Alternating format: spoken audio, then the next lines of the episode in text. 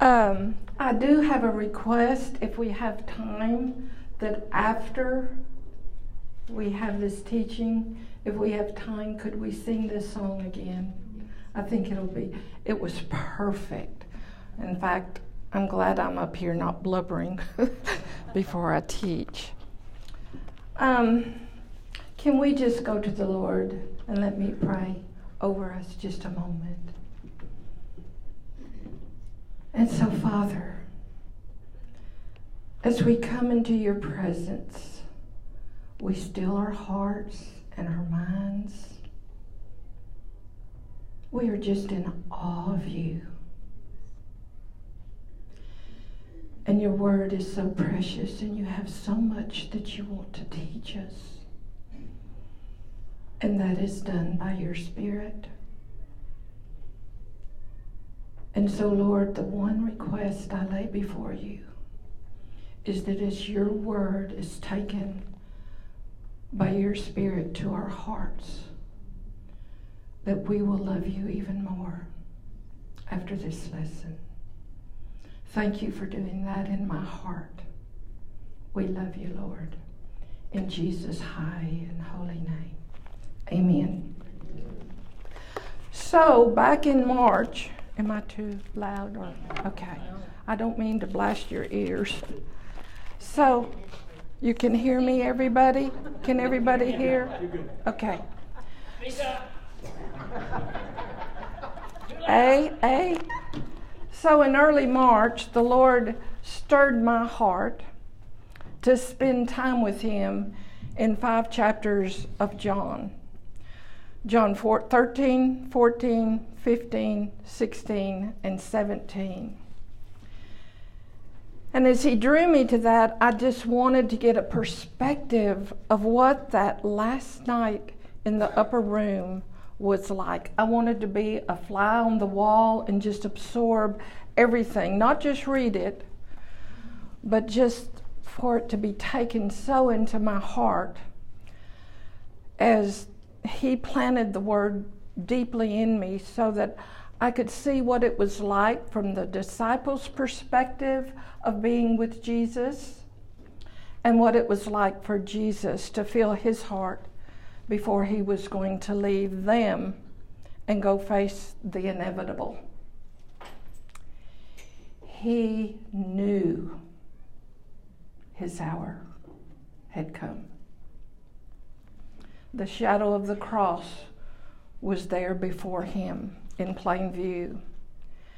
And so, on the early part or in the early part of March, I start I set out and I thought by Easter I'll have gone through these chapters and this is going to be my gift back to you, Lord, for Easter. And Easter this year was June 17th. And Easter came and Easter went and I was still lingering in these chapters. I could not leave them. He just held me captive with them. So I still am. I don't want to leave. I want to keep the stirring that he's given me of being in this chapter in these chapters and it was an experience to me kind of like we we are familiar with Luke's last chapter when the disciples left Jerusalem the day that um, Jesus was resurrected, and it's that recording of the men on the road to Emmaus, and Jesus joins them, and they said, Did not our hearts just burn when He opened the scriptures to us? And that's what has been happening to me, and I just pray that some of it can come over to you. And I want to add this phrase that last words matter.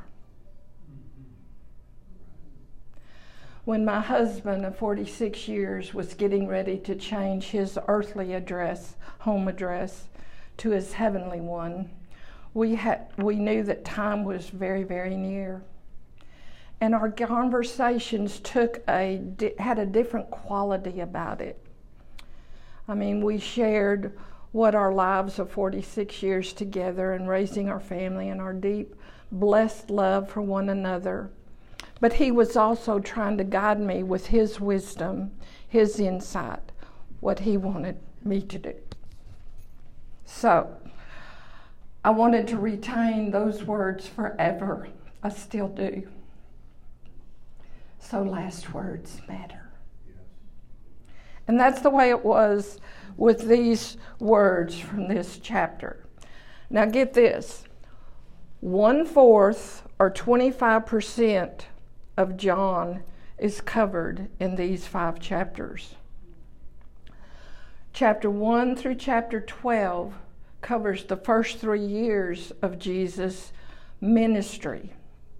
And then we get to these five chapters, and they cover, in essence, a period of what we're going to look back, and within 24 hours, Jesus is going to be hanging on the cross.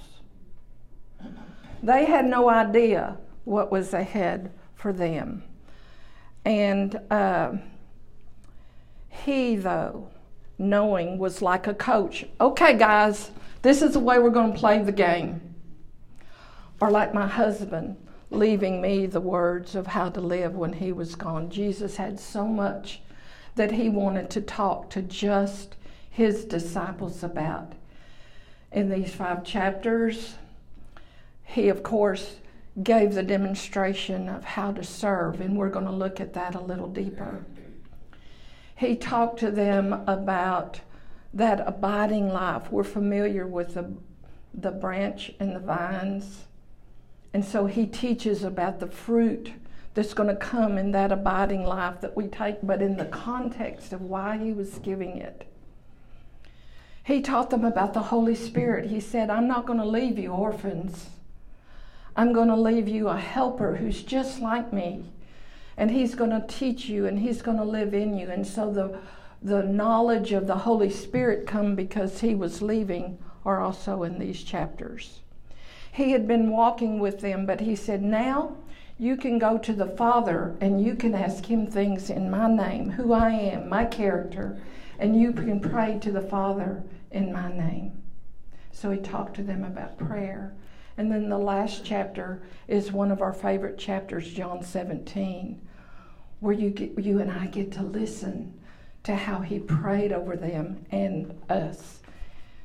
And so they had no idea that what was coming, but he also equipped them for having a joy despite the darkest day that would come into their lives. So, I don't know if you know anything about the discourses of the scriptures. There are five of them, four of them. And a discourse is just a long conversation where Jesus talks to his own. And there are times that the crowds huddle around because he's teaching, but basically he's focusing what he wants those who will follow him to know. So the first one is found in Matthew 5, 6, and 7, and it's known as the Sermon on the Mount. And if I could make a plug, if we haven't joined the Ross's discipleship group, they go over this. They've written beautiful material over the Sermon on the Mount. And it is so worth your time and your effort to join them. If you haven't done it this round, be sure to do it if you offer it another time, which we hope you will. So the first one is the Sermon on the Mount. And the second one, the second discourse, is known as the Kingdom Parables. It's also in Matthew, Matthew 13, I believe. And Jesus was teaching the kingdom of God is like this, the kingdom of God is like that. And so, what he was doing, teaching in parables, is those who wanted to follow him, he knew that what he taught them would have spiritual significance to them. But to the others that would remain uh, with hardened hearts and not want to follow him, it would just be a story. So he was protecting them in a way, but deepening those who would follow him. And the third one is when is found in Matthew 24 and 25. He had talked about the fall of the temple, and so they're sitting on the uh, on the Mount of Olives, and so this is known as the Olivet Discourse. And, and so, as he's predicted what's going to happen to the temple, the disciples come to him and say, When is, when is this going to happen? And what are going to be the signs of your coming again? And so, Jesus taught through two chapters, chapters of what the end times would be. And then there's this one in John that is the longest, most significant discourse to us, but it's also mirrored in Mark 13 and Luke 21. And I think the reason we love it is because it's just Him with those who were closest to Him and what He's telling them. So it, the world's outside, but He's huddled together for a very special uh, evening and Jesus is giving a very intimate discourse in these five chapters with his disciples. So, if you would open your Bibles, if you don't have them open, to um, John 13. And so, let's go to the upper room and let's let us recline our heads on the chest of our Lord and let him teach us these of what it was like for these last hours. This was a typical Passover, and they've already spent two other Passovers with the Lord. And the other Gospels uh, cover, the Gospel writers cover what Jesus did by giving the spiritual significance of the blood coming from the wine in his body being symbolized in the bread in the bread but John doesn't cover this, but John gives us so much more than the other disciples uh, the other disciples gave. So this is a story that's very familiar to us, but it's oh so precious. So let's read in John 13, 1 through 4. Now, before the feast of the Passover, when Jesus knew knew that his hour had come to depart out of this world to the Father, having loved his own who were in the world, that's us. He loved us and them to the end. During supper, when the devil had already put it into the heart of Judas Iscariot, Simon's son, to betray him, let me stop there. Would you not die of shame if your name was Simon? And the only time that your name was recorded in Scripture, it was because your son was the one who betrayed the Lord Jesus. So John's just kind of slipping this in there for to let us kind of know that this Judas, it doesn't really flow till we get further into the chapter, but that it was Simon's son, Judas Iscariot, that would betray him. Jesus knowing the Father had given all things into his hand and that he had come from God and was going back to God, rose from the supper, rose from supper. Need you to know that that phrase, he knew, knew his hour had come. He knew it before the creation of the world. It wasn't as though the triune God had short had straws and they were going to draw which one would come. But Jesus was the one who would come. And so he knew before the foundation. And so I want to take just a little before we get further into it, a little side trip, just thinking on the all knowingness, the omniscience of our God that he knows everything. And I want to address the fact that Judas was the one who would betray him and how Jesus knew this. So I'm going to read to you verse 27. And this is after Jesus has said, One of you will betray me. And they're all going, Is it I, Lord? Am I the one? And old Peter's over there on his side of the table, kind of motioning to John, Find, find out who it is. And so they're going, Is it I? Is it I? And then he tells them, The one that he's going to dip the morsel of bread will be the one who will betray him. So, verse 27 says, Then after he, Judas, had taken the morsel, Satan entered into him, and Jesus said to him, What you are going to do, do quickly. You see, Jesus knew that tomorrow, his tomorrow, from this time, that the Jews were going to be slaughtering the Passover lamb. And he, the Passover lamb, was going to be slaughtered. But God is never late. God has a perfect clock, and everything's going to happen exactly on the time element that He says. So, uh, Judas plays a role, you see, to go do and do quickly what his assignment was so the Lamb of God would be on the cross at the time that the Passover lamb was going to be slain. So Jesus knew, he knew his hour had come, the literal hour. God is never, never late. Now, at Passovers, there's usually the question asked by the youngest child what makes this night different from other nights? And so he is going to teach them what's going to be different after he's gone. He's going to lay aside his clothing and, and bow to serve them and teach them as he does it. But Judas was going to do quickly. And I want to, when we, um, when we realize what Jesus did, I want to go back to the first of the chapter that says, let's pick up where we left off, that he is risen from supper in verse 4.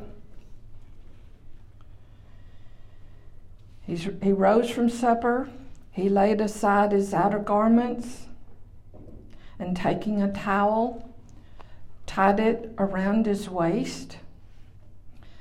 Then he poured water into the basin and began to wash the disciples' feet and to wash them with a towel that was wrapped around him.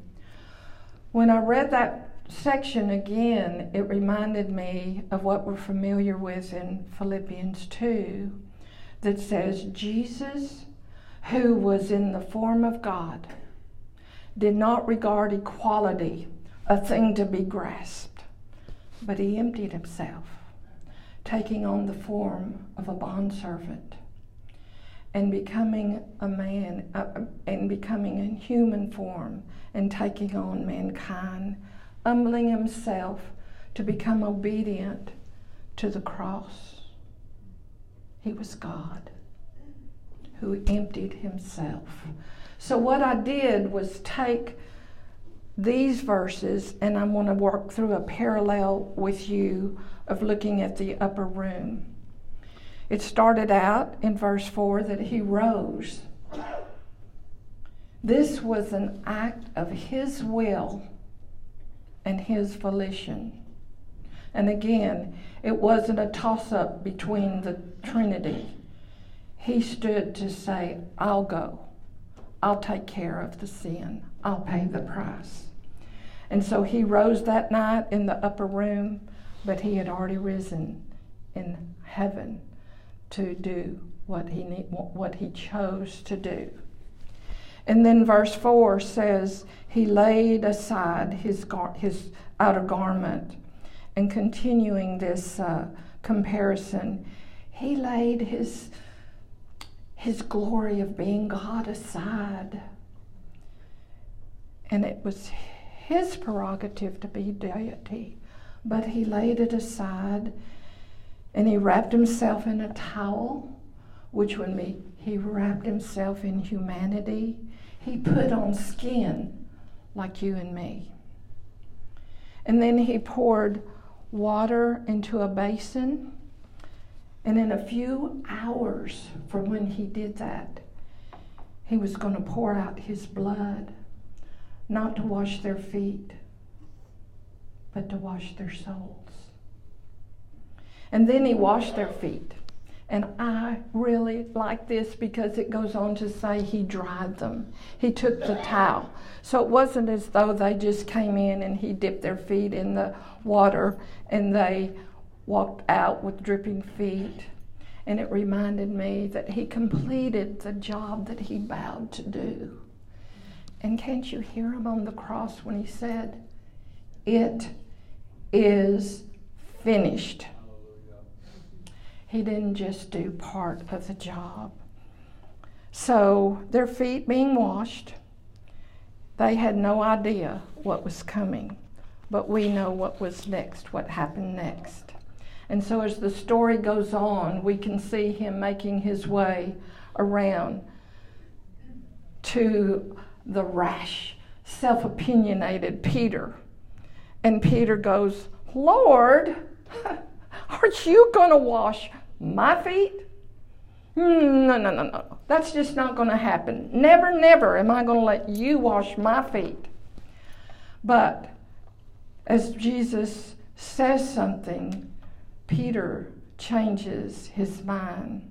And Jesus said, You don't understand what I'm doing now, Peter, but the day is coming that you will understand. So the day would come after he's hung on the cross that Peter's going to put together all the dots. And so um, there would be on the cross a complete cleansing that is going to be different from the washing of the feet.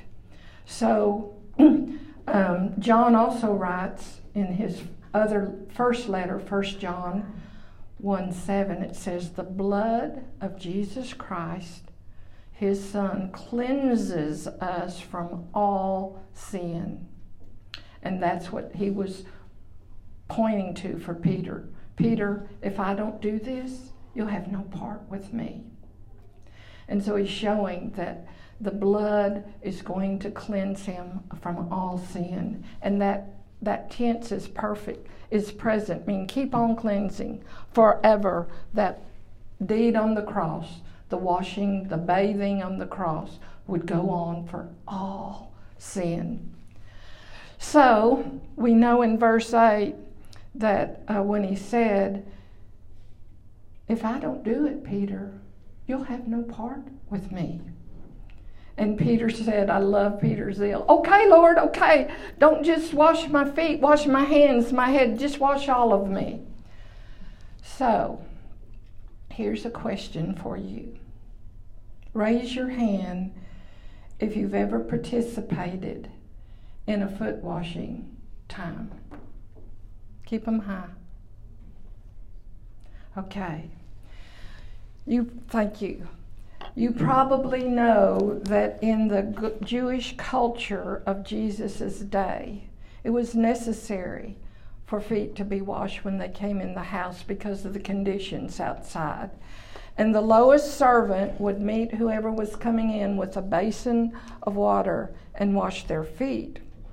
And so I have a question to ask you. When your feet were washed, would you say it was easier to wash the feet or to be a recipient of who was washing your feet? Which was the hardest? Raise your hand if you say it was easier to be a recipient.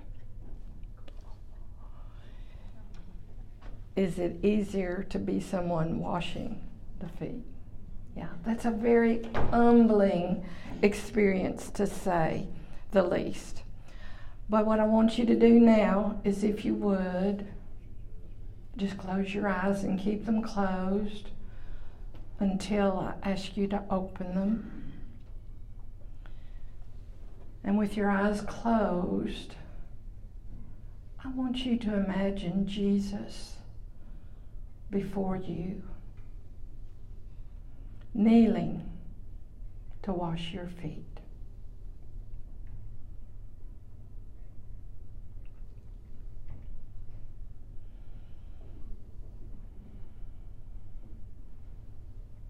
Please keep your eyes closed. What would your reaction have been if you had been in the room that night?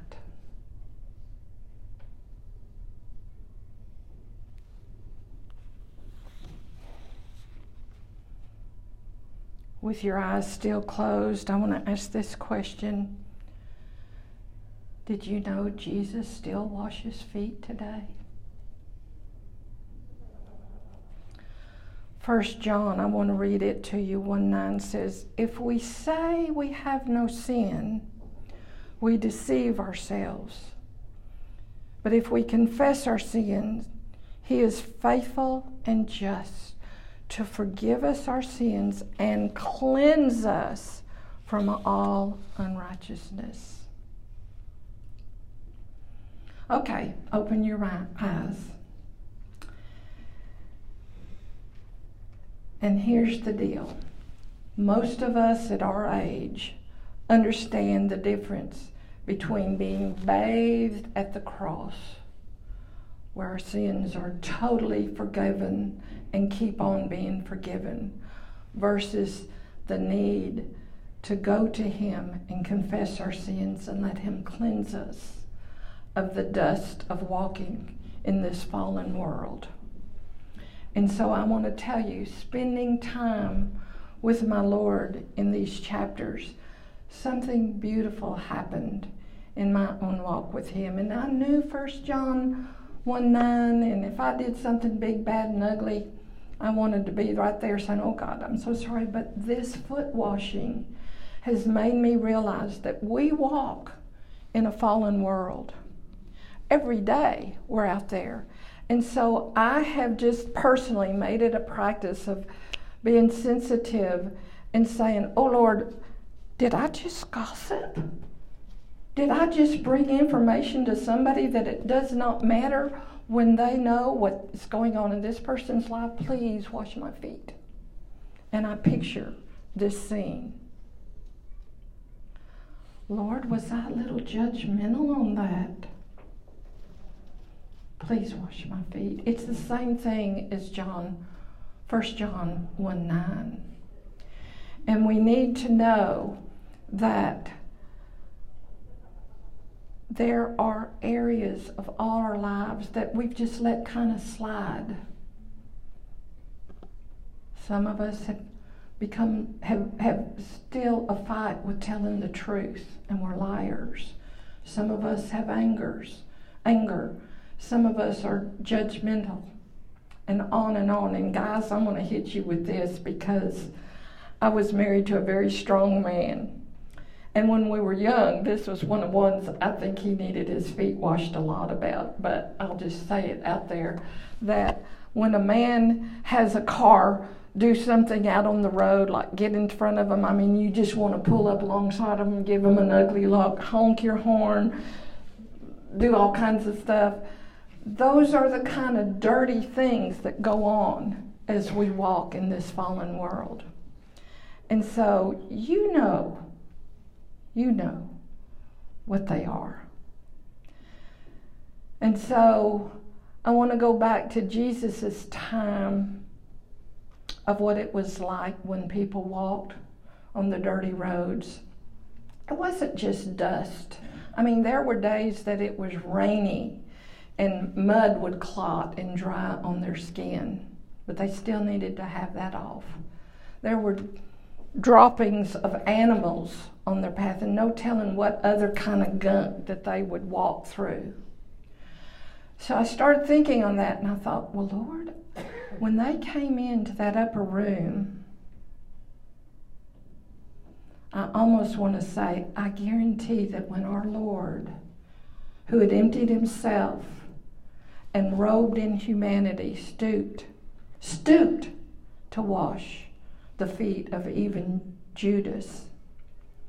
That there were things crusty on those feet, and he probably had to scrub them, but he cleaned them.